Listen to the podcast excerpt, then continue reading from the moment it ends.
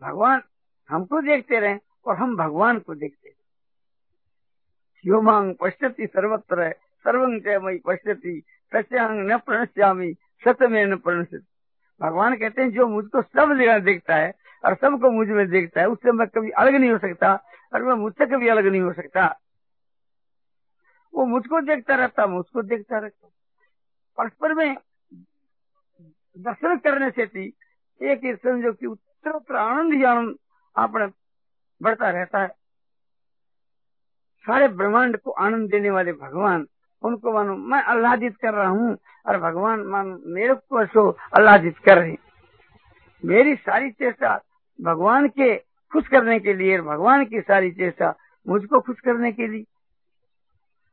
भगवान हमारे प्रेमास्पद, में उनका प्रेमी और भगवान की दृष्टि से मैं प्रेमास्पद और भगवान हमारे प्रेमी।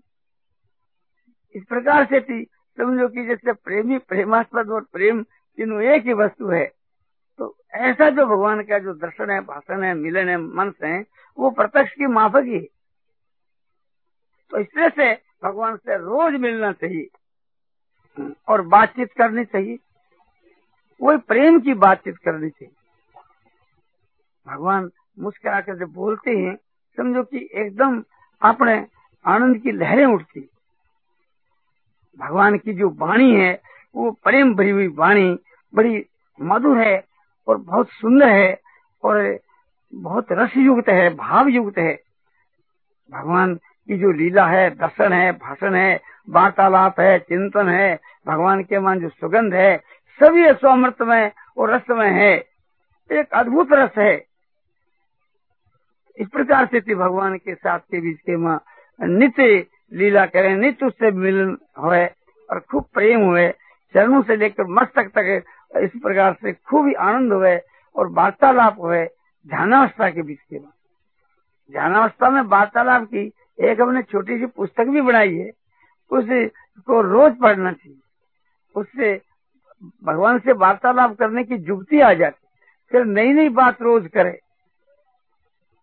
और इस प्रकार से वार्तालाप करते करते जब प्रेम बढ़ जाता है तो एक आगे जाकर के भगवान प्रत्यक्ष प्रकट हो जाते जब प्रकट हो जाते उस वक्त की तो समझो दशा बेदशा हो जाती उस वक्त तो उसको अपना आपका होश ही नहीं रहता।